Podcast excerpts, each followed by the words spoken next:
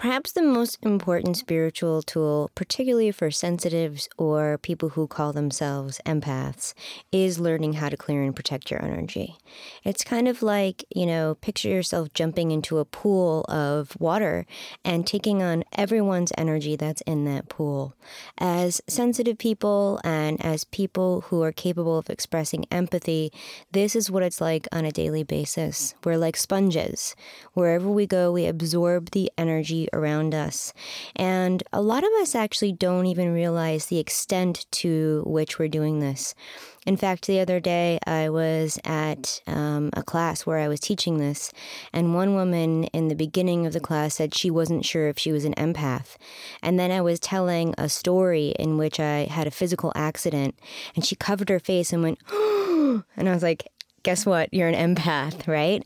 Um, she, she, it turns out that she had a stressful job and she was employing all sorts of coping mechanisms that didn't allow her to tune into her own energy, let alone realize that she was taking on other people's energies.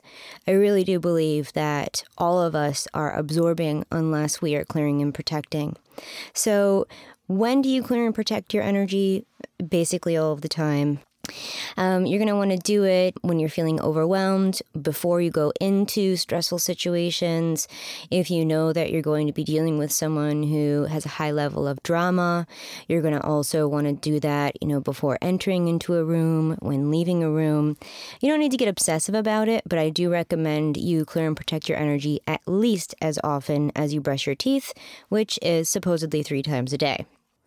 So now, of course, when you go to clear and protect your energy, you're going to make sure that you're in a safe environment, one in which you can settle, center, and close your eyes.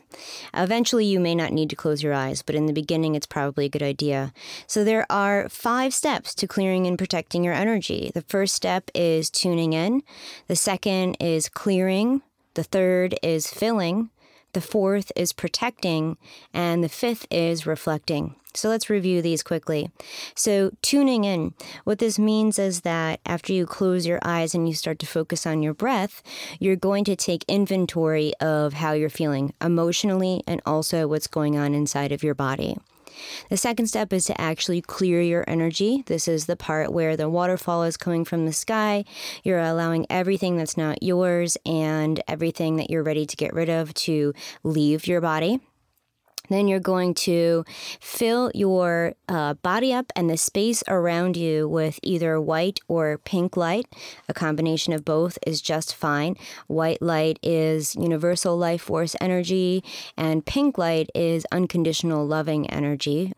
Uh, fourth step is protecting. So that's where we put the golden barrier all around the bubble that we have created, this bubble of energy, making sure that this barrier is strong, that we won't take on other people's energy energy, yet we can project any energy out.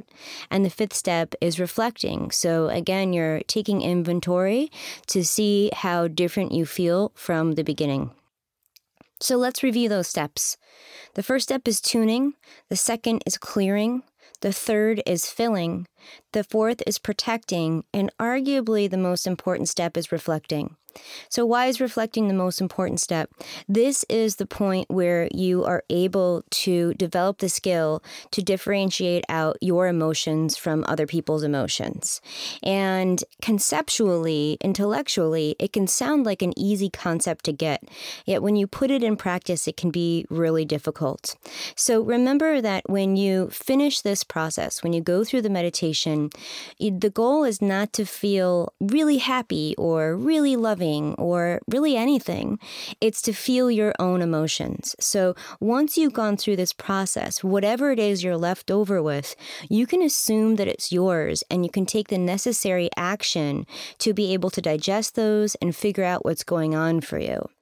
Remember, another name for intuition is your emotional guidance system. And so, if you're taking on other people's emotions, it's going to be impossible for you to be able to tune in to your own emotional guidance system. This can be tricky when you're dealing with loved ones who are going through stressful situations.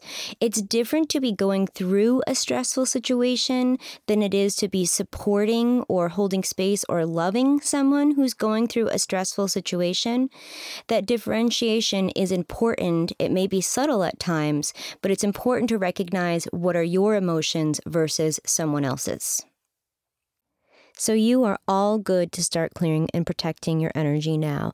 Listen to the guided meditation, practice it, and I'd love to hear how it turns out for you. So, not only do you want to share this with other people because it is the most important tool for empaths, but I'd also love to hear your feedback about how it's working for you. So, find me on social media, give me a shout out, and let me know how clearing and protecting works for you.